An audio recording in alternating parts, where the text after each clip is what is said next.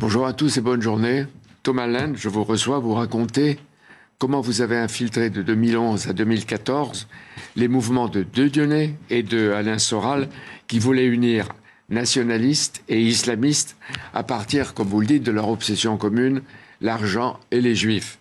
Vous les avez infiltrés, vous êtes rentrés dans leur rang, puis vous les avez combattus et d'une certaine façon, euh, vous les avez vaincus Thomas Land, bonjour. Bonjour, Michel Cabache. Euh, vous avez une sacrée histoire, si je peux dire. D'abord, vous êtes né à Paris, originaire de Créteil, mhm.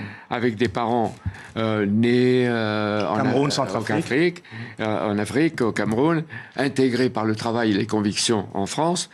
Et longtemps, vous avez, si je peux le dire, hein, végété de petites affaires, de petits délits à un autre. Exactement. Et d'une certaine façon, à l'époque, vous étiez un voyou. On peut dire ça. On peut dire ça. J'étais un petit voyou, euh, je faisais de la petite délinquance. Alors évidemment, euh, j'étais pas dans la grosse délinquance, euh, pas de stupéfiants, pas ce genre de choses. Mais oui, j'étais j'étais un petit voyou. j'étais dans les, arnaques, du recouvrement de dettes, voilà.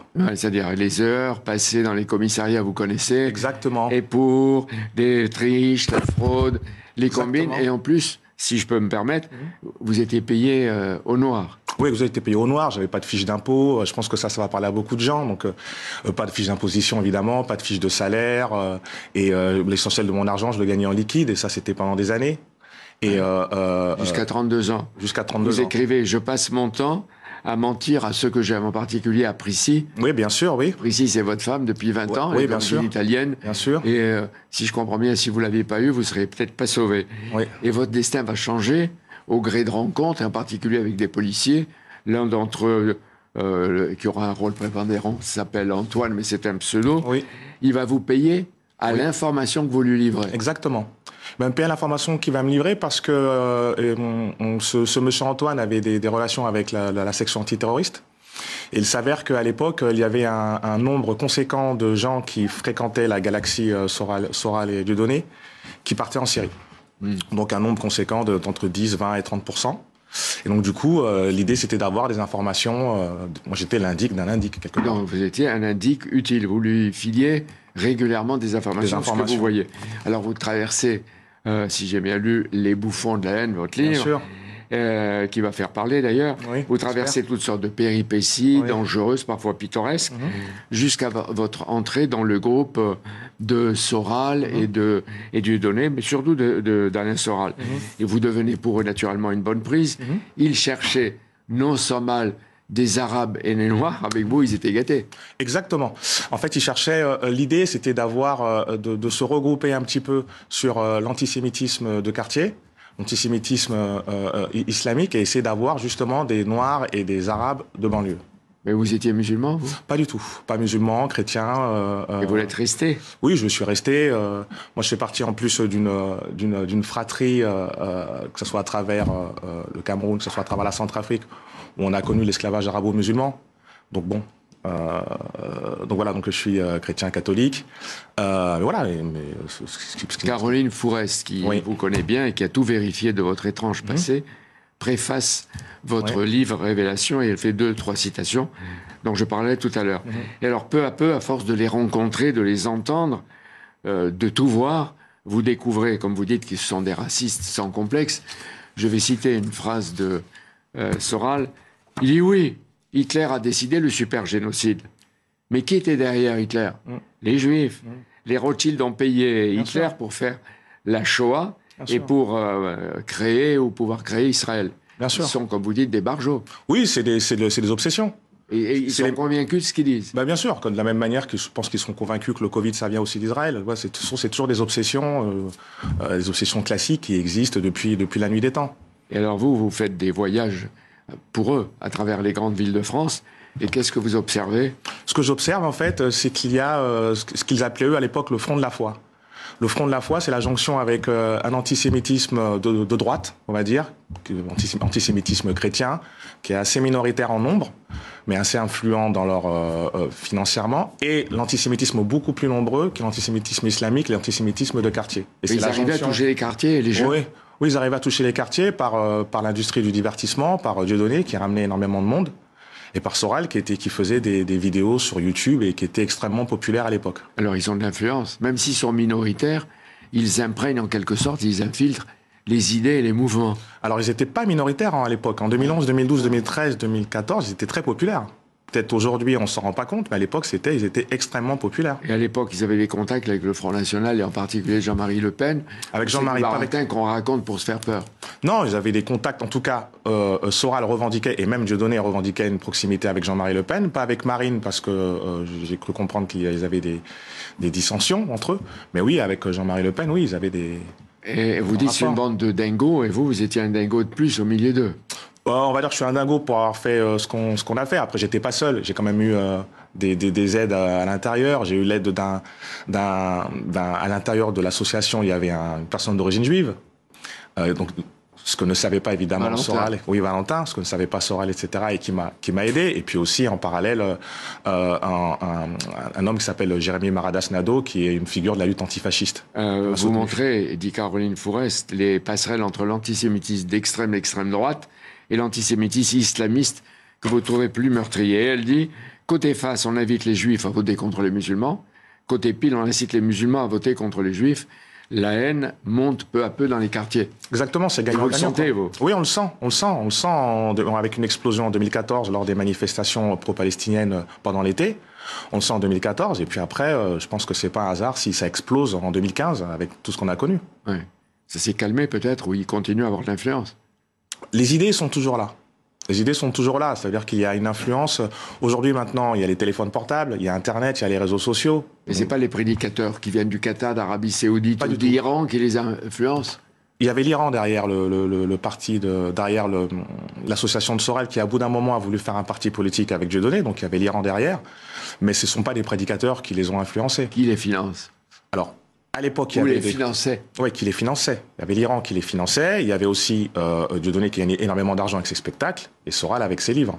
Alors, vous devenez auprès d'Alain Soral son, son, lieutenant, son garde du corps, mmh. et vous écrivez plus je le côtoie, moins je le prends au sérieux. Mais vous restez à côté de lui. Oui. Et vous dites un de ses principaux défauts, contrairement à ce qu'on croit, c'est qu'il est trouillard. Oui, bien sûr. Il mesure 1 mètre combien? 80 1 mètre 90. Euh, et il a trouillard. Bien sûr, ouais. ouais. C'est un, un, trouillard. C'est euh, c'est juste une posture. Son... On est vraiment dans une époque de la virtualité.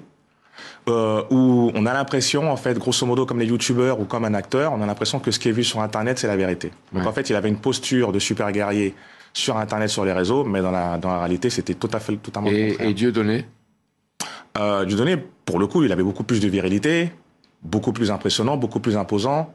Euh et d'ailleurs, ce que j'ai ce que j'ai constaté c'est que c'était vraiment lui. Le soleil de cette galaxie c'est vraiment lui qui a ramené énormément de monde et c'était vraiment lui la star de cette mais galaxie. apparemment ils sont souvent ensemble mais ils se jalousent et ils se détestent. Oui il y a un rapport d'amour euh, un rapport d'amour et haine de fascination. Dieudonné qui est fasciné par le côté érudit de Soral Soral qui est fasciné par le succès immense de Dieudonné et l'argent qu'il rapporte. Et donc les deux sont les deux se, étaient en concurrence. Est-ce que quelquefois ils pensent à la violence? Euh... ou ils en parlent? Ils en parlent, Soral en parlait beaucoup, Dieudonné non, mais Soral en parlait beaucoup. Et après, je, je pense que c'était les gens qui étaient dans une dimension folklorique, mais après qui n'ont pas compris, malheureusement, je pense pour, pour, eux, ils n'ont pas compris à quel point c'était joué avec des matériaux. Et alors, vous allez les faire euh, tomber. Vous, vous les faites plonger, Dieudonné, Soral. D'abord, euh, Dieudonné, comment? Bah, ce qui se passe, c'est que euh, je ne l'ai pas fait tomber tout seul. Je, répète encore, je l'ai fait tomber grâce à mon, mon mentor Jérémy. Et euh, ce qui se passe, c'est qu'au bout d'un moment, euh, vers la fin, euh, Soral drague une, une un mannequin. Non, mais Dieu donné d'abord. Alors Dieu donné d'abord, ce qui se passe, c'est que euh, en janvier, euh, alors il y a prescription aujourd'hui, on s'arrange à ce que sorte l'information qu'il avait 650 000 euros sous son matelas. Ce qui était assez délicat pour son public, qui est un public qui n'avait pas beaucoup d'argent. Et d'ailleurs, Dieudonné communiquait avec son public en demandant des dons. Alors, lorsque son public s'est rendu compte qu'il avait plus d'un demi-million d'euros donc en espèces. Euh, donc ça, ça, le tue auprès des fans de la quenelle bah, Un petit peu, qui est un public qui était un public un petit peu dans l'extrême gauche, euh, etc. Donc il y avait un rapport. gauche ou l'extrême droite, l'extrême droite et islamiste? Ah ben l'extrême gauche islamique qui était très proche de Dieudonné. Hmm. C'est plutôt ça son. Qu'est-ce qu'il fait aujourd'hui Dieudonné? Aujourd'hui Dieudonné, il fait, je pense qu'il fait des, spectacles dans son bus. Euh, mais il a fait beaucoup d'argent, hein. donc il a investi à droite à gauche, ça va pour lui. Hein. Ça c'est Dieudonné. Et Soral, c'est à la fois drôle et il est fidèle à ce qui va le faire tomber, à ses mœurs, c'est-à-dire euh, euh, le mépris des nanas et le goût des nanas. Exactement, c'est ça qui va le faire tomber. Ce que vous appelez l'affaire Binti. Voilà, c'est ça, c'est ça qui va la faire tomber. Au bout d'un moment, Soral drague une mannequin noire Et, et dans, son, dans son délire de drague, il lui fait un selfie à poil, qu'il lui envoie. Donc je peux vous, je peux vous affirmer que... Non, vous n'allez pas le montrer tout nu. bien sûr. Je peux vous affirmer que pour ces, les gens qui le soutiennent, les, les salafistes, les Iraniens, etc., c'est un peu mal vu quand même. Ça circule. Bien sûr, ça circule. Et alors, elle le prend comment? On s'arrange pour que ça soit circulé. Ah ouais. elle, elle le prend comment Eh ben, euh, euh, elle se moque de lui.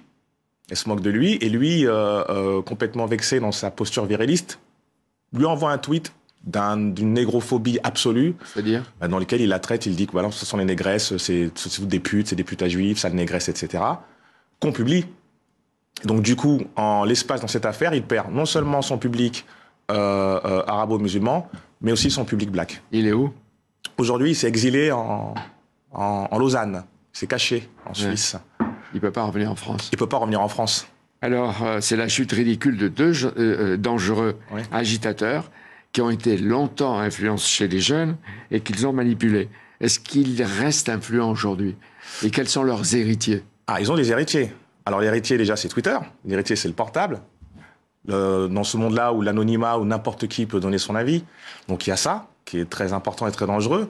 Il a aussi des héritiers qui sont dans tout le spectre politique, de l'extrême droite euh, antisémites à l'extrême gauche. Par exemple, est-ce qu'on les a vus avec les Gilets jaunes Oui, oui, on a vu Dieudonné avec les Gilets jaunes. On a vu Dieudonné avec les Gilets jaunes, euh, à l'époque des Gilets jaunes, bien sûr, euh, dans lequel il a eu un soutien d'une frange des Gilets jaunes. Mais vous dites aussi qu'ils sont présents dans la musique, en particulier chez les rappeurs. Oui. Vous citez Freeze Corleone oui. et Medine.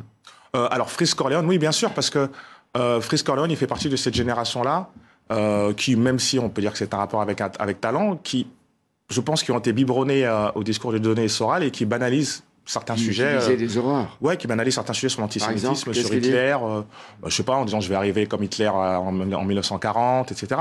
Mais on les écoute encore aujourd'hui? Oui, c'est une superstar, oui, c'est une superstar. Alors vous, vous êtes sorti, comme vous dites, de l'enfer. Aujourd'hui, vous écrivez. Oui. À preuve, les des films. Vous êtes scénariste, vous réalisez des films avec un certain succès. Oui. Mais est-ce qu'on perd ses habitudes? Euh, de qui vous êtes l'indique aujourd'hui? Euh, je suis l'indique euh, de mon cœur. non, je suis l'indique de personne. vous vous avez rompu? Oui, j'ai rompu en fait. vous savez, moi, depuis 5-6 ans, je fais des films et je fais des comédies populaires qui, pour le coup, en essayant vraiment de réconcilier les gens. Vous donnez plus d'informations aux, policiers bah, plus besoin. Je pense que les pas, pas, besoin de leur faire des informations. Et puis, de toute façon, aujourd'hui, on n'a plus besoin puisqu'il y a Internet et les gens disent tout. Et les gens ne se cachent plus pour euh, proposer leurs idées. Et donc vous avez un nouveau statut social. Le délinquant et le traître d'avant est devenu une sorte de, de héros parce qu'il démolit ou il a dénoncé. Alors le traître, on est toujours peut-être plus ou moins le traître de quelqu'un. Ça me fait, ça, ça ne m'énerve pas d'être le traître de Sora et de Dolé, même si je refuse, refuse, ce terme. Je préfère dire un combattant. Il a essayé de nous infiltrer. C'est nous qui l'avons infiltré. Je préfère dire ça. Et, euh, euh, et en ce qui concerne le passé de délinquant, oui, c'est vrai que je suis pas blanc-bleu. Aujourd'hui, vous êtes menacé, pas menacé? Oui, je reçois énormément de menaces euh, virtuelles, beaucoup de menaces sur Internet. Mon numéro de téléphone a été diffusé. Vous allez en recevoir encore tout à l'heure. Ah, ça c'est sûr. Et aujourd'hui, aujourd'hui, vous êtes le, un danger pour qui? Pour les radicaliser des jeunes de banlieue, euh, Sora, donné, etc., ou les prédicateurs de l'Iran? Non, pas pour les prédicateurs de l'Iran. Je pense que je suis un danger pour les, pour les héritiers des idées soraliennes. Voilà, et je conclue avec ce que vous dites vous-même. Il faut réveillez-vous. Quand va-t-on comprendre qu'il existe un lien entre cette propagande et l'explosion du nombre de dingos entre l'extrême droite blanche et islamiste? Regardez-les au fond des yeux, écoutez vraiment ce qu'ils disent au lieu de les dévisager, et vous comprendrez que la bête revient. Il faut donc la démasquer, la bête, et la bête, et euh, de la meilleure manière s'en débarrasser. Hein? Exactement. Voilà, bonne journée, merci d'être venu. Je vous remercie. Et je pense qu'on va vous voir dans pas mal de médias. Espérons. Les choses. Merci beaucoup. Merci, beaucoup. Merci à vous, euh, Thomas Lend. Et demain, Jean-Pierre, vous recevrez Yael euh, Braun-Pivet, Pivet, pardon, président de la commission des lois de l'Assemblée nationale et député La République en marche. Dans